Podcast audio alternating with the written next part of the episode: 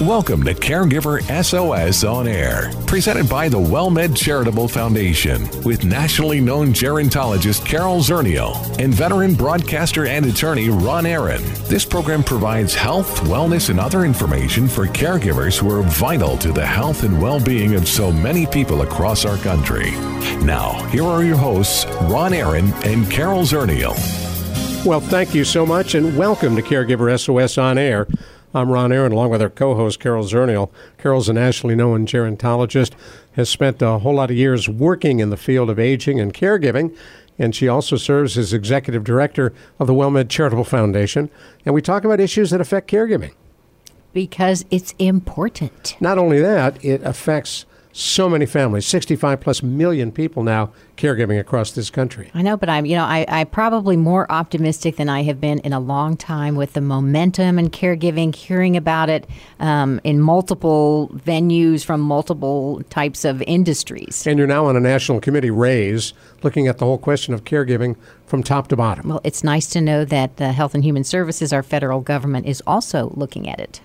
And it's taken a while now, you, now is you the fought time. the good fight. Now's the time. And and one of the issues, of course, is who are the caregivers? What are the issues they're dealing with? How difficult is it for caregivers who often feel as if they're the lone ranger? And we've got an expert coming on right now on our Caregiver SOS on air hotline, Ann Tumlinson, who is the founder of Daughterhood and the Daughterhood Circles, which is a pretty interesting use of the word daughterhood. Ann, thanks for joining us on Caregiver SOS on air. Thank you. Thanks for having me. I'm glad to be here. You live in Washington, D.C., where Carol just spent some time looking at the whole issue of caregiving. What got you involved? Oh, my goodness. Well, um, you know, I've been working on, uh, professionally, I've been working on aging issues for my whole career. So I started out my career working on Capitol Hill for a member of Congress and handling all of his uh, committee work on the aging committee and on the health uh, financing committee. So, um, so I started there, and then you know, like many people, uh, I got older, and um, more and more of my friends and family, and, and even myself, started having these experiences where we were, um, you know, thrust into the family caregiver role, and and I guess I I just got really interested in the disconnect I felt like that I had observed between you know what I was learning professionally and then what I was seeing in the lives of my family members and friends and I just got really curious about how caregiving um you know how how caregiving plays out for people in real life and that was sort of what ended up uh you know causing me to start daughterhood. For whom did you work on Capitol Hill? I worked for Congressman John Lewis from Atlanta, Georgia. Cool guy. Yeah, very, yeah, very, yeah, very active. Yeah, national hero. Yeah, yeah, and he, very inspiring. Um, I think you know to start to come out of college at the age of 22 and start your career working for somebody like that. It, it I think it's had an impact on you know on everything that I've done. After hours, did he ever? Uh, so inspiring, yeah. After hours, did he ever kick back and tell you some stories about the civil rights oh, days? yeah. Oh, oh, absolutely. That was his favorite thing to do. So we got uh, we got to hear lots and lots of stories. Must have been amazing. It was completely amazing. Yeah. so as you look at uh, not only the challenges of caregiving, uh, why and how did you create the concept of daughterhood? Well, you know, actually, the name Daughterhood really kind of just came to me. So here's what happened. Um, uh, I I was working in a really large consulting firm, you know, working on all these issues around Medicare, Medicaid, you know, the programs that pay for care, uh, working with nursing homes, assisted living providers, and you know, I, I as I mentioned before, I just I had this experience it, that um, started to realize that I really wanted to work more directly with people who were you know dealing with our healthcare system and our aging care system at the ground level, and that's the caregivers. And I got into that really you know through my friends and my and my family, but uh, but the question started became well, well, how am I going to do that? What is that going to look like? And um, after doing a lot of research and thinking about it and talking to friends, one of my friends said to me, she said, you know, you just need to start doing something. You've been talking about this for a long time. Just start writing. Start writing. Let's let's just put a blog up. So I started writing a blog, and as I was writing about what you know how caregiving, how people experience caregiving, I, I, I was like, it's like it reminded. There's so many things about it that remind me of of motherhood and juggling career and mothering and, and parenting and all that kind of stuff. But but I was like, but it's much much harder.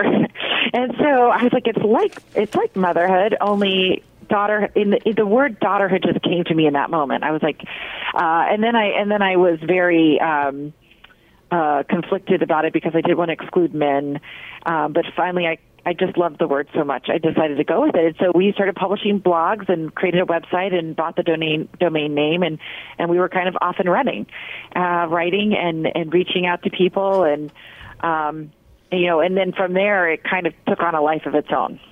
If you just joined us, you're listening to Caregiver SOS on air. I'm Ron Aaron, along with our co-host Carol Zernial, talking about a really, really neat story with Ann Tumlinson, founder of Daughterhood and the Daughterhood Circles. Well, you know, I love the name Daughterhood probably because I am a daughter, but it's such a friendly word. It's very approachable, um, whereas caregiving is not a friendly Right. word. It's something that no one understands. You say daughterhood, and even if you made it up, I knew exactly what you were talking about. Right, right, right. Well, you know, and that was definitely part of what my my it, it was conceptually what I had in my mind when I set about to do this, which was, you know, I wanted to. I felt like, you know, people become caregivers, but they don't even know that word. And so they're searching online for help, for information, and but of course they're not thinking about themselves as a caregiver. And there's so many different types of caregivers, and so I just wanted to get away from that word altogether, uh, just for the purposes of creating a community. Well- so we could, like you said, have something a little bit more tangible. Right. So, talk about the, the concept of a daughterhood circle. Sure. So, daughterhood circles are local, in-person friend groups. I call them. You know that that, that where where people come together who are around the shared experience of taking care of somebody that they love, whether it's a spouse or a parent. Um, even sometimes children, uh, adult children that are being cared for, and and they share information. Uh, hopefully, they have uh, they share their stories. They they there's a wide variety of activities that daughterhood circles engage in, and sometimes some of the circles bring in speakers. Some of them uh, meet at bars. Some of them meet in churches. Some of them meet in libraries. Some of them meet in people's homes. Um, it really de- every daughterhood circle is unique, and it depends on the leadership uh, in that community, and we invite everybody who wants to be a leader to be a leader to reach out to us. Um, and and so we've been kind of fostering and supporting these individual leaders at the community level all over the United States to kind of put their own unique stamp on um, this kind of re- building relationships with people in their community who need their help and wisdom. Well, I would think in part they become not only groups helping each other, but they become support groups. They do to a certain extent, yeah, uh, without question. I think many of the circles are, you know, the the you know what kind of what happens is, when they get together is that they is that they all update each other on on what's going on and what their challenges are, and they problem solve with each other around it. So so without question, I. You know, I like to say it's like a support group and a book club and moms, you know, like a mom's night out all rolled up into one. Well, I, I love the idea that, that you can choose your venue. So this week it's church, and next week it's the bar. So you know, Yeah. just get a little. I, I like I like for I'm totally in favor of that. Margarita night. Yeah, yeah. You know, keep it keep it uh, interesting. Um, Exactly. so do do um uh, on your website do you have um, guidance tips how to start daughterhood daughterhood circles? So we don't have it on the website, but what we do is we encourage people to reach out to us if they want to start one. And then, um, and then what we do is we send them some materials, and we kind of help them get set up. So we do it. Um, we do it really. It's very personal. We have a somebody on our on my the, my team who is the Daughterhood Circle Leader Coordinator, and she hops on the phone and walks people through what's involved, and then you know, sends them the, the materials, which is usually just sort of like tips about about how to run your first circle, how to reach out to people, how to find a venue, that kind of thing.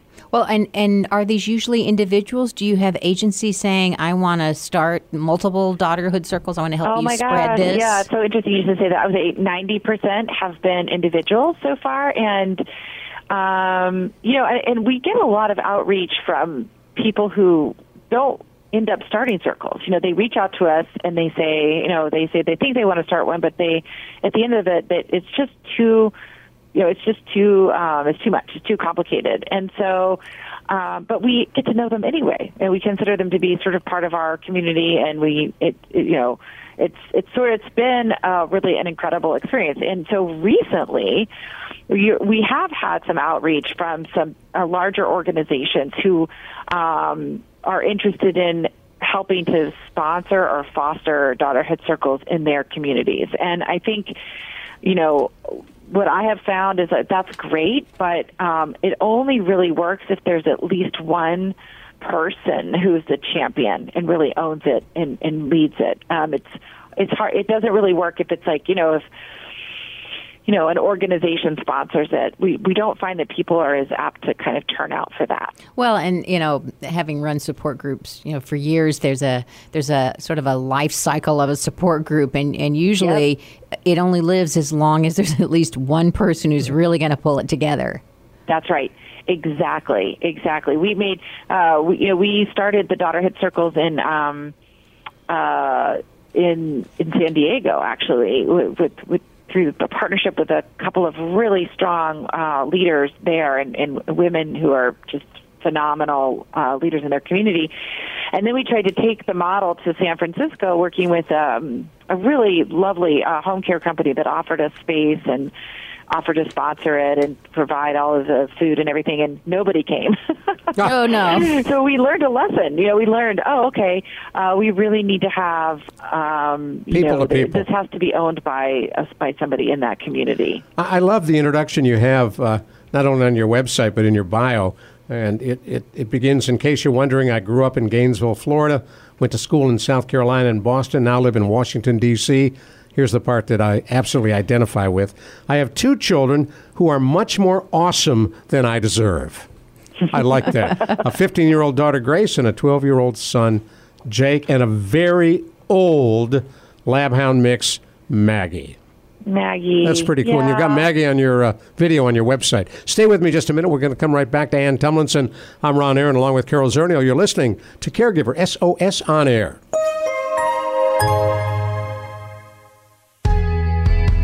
We are excited to bring you the all new WellMed Radio.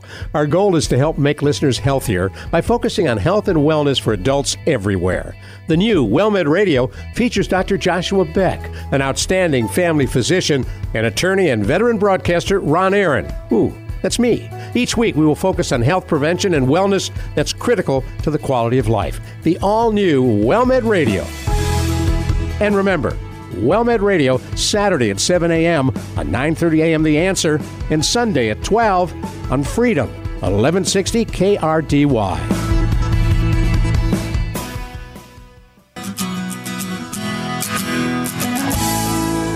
Well, we're so pleased you are with us here on Caregiver SOS on Air. I'm Ron Aaron, along with our co-host Carol Zernial, and we're talking with Ann Tumlinson, founder of Daughterhood and the Daughterhood Circles.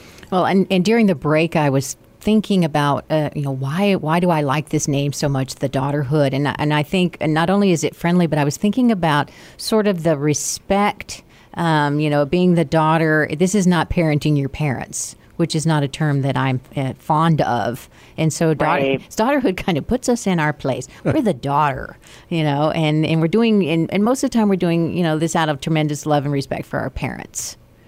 Exactly. Right. Exactly. And you know, we have lots of men who are subscribers and participants in the in the communities, and and they um, and they're very supportive of the name. And occasionally, we get a little bit of blowback, like, "Hey, what about the men?"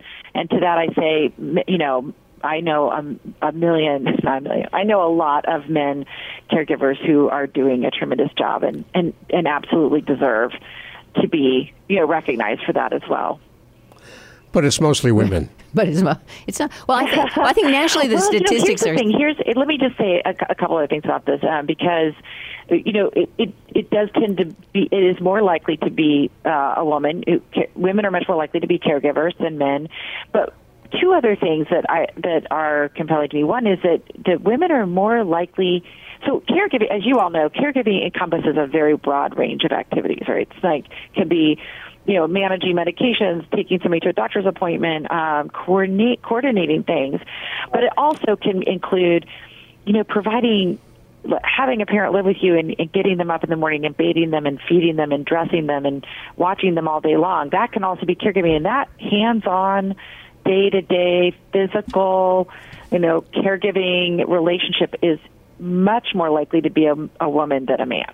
So women are much, much more likely to be in that situation than men, in that, you know, direct caregiving situation. And then the other thing is that, you know, I, I just, what I have observed through our blog and website is that when women encounter really challenging uh, systems and situations in the healthcare world, you know, when they're in, encountering frustrating, um, you know experience with a with a provider or an insurer or even another family member you know they tend to kind of look in, inward at themselves and, and say to themselves look i failed.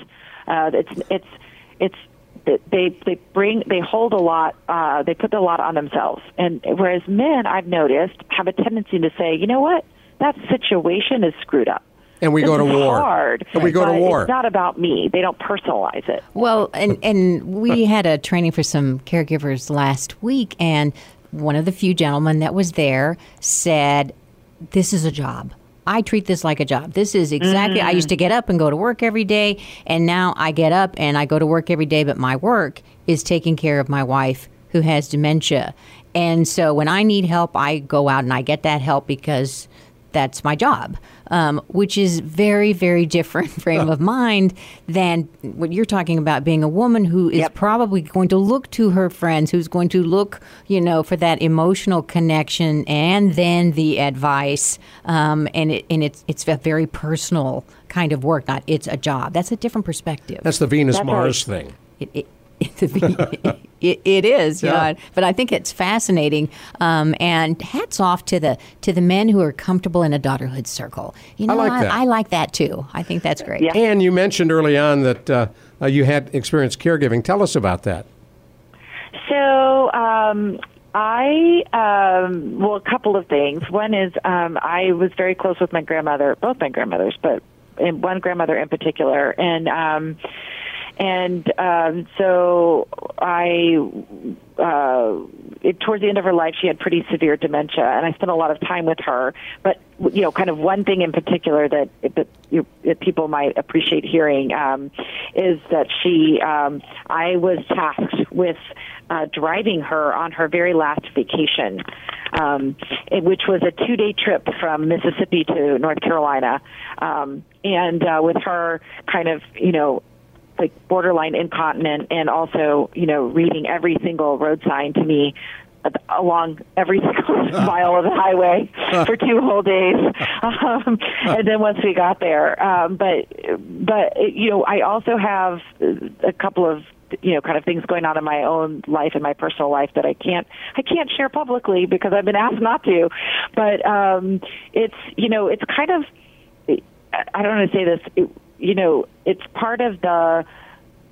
It's part of kind of the fabric, I think, of every family. So you know, everybody when you when I talk to a room of people and I say who's you know taking care of somebody or been involved in caregiving, almost everybody raises their hand.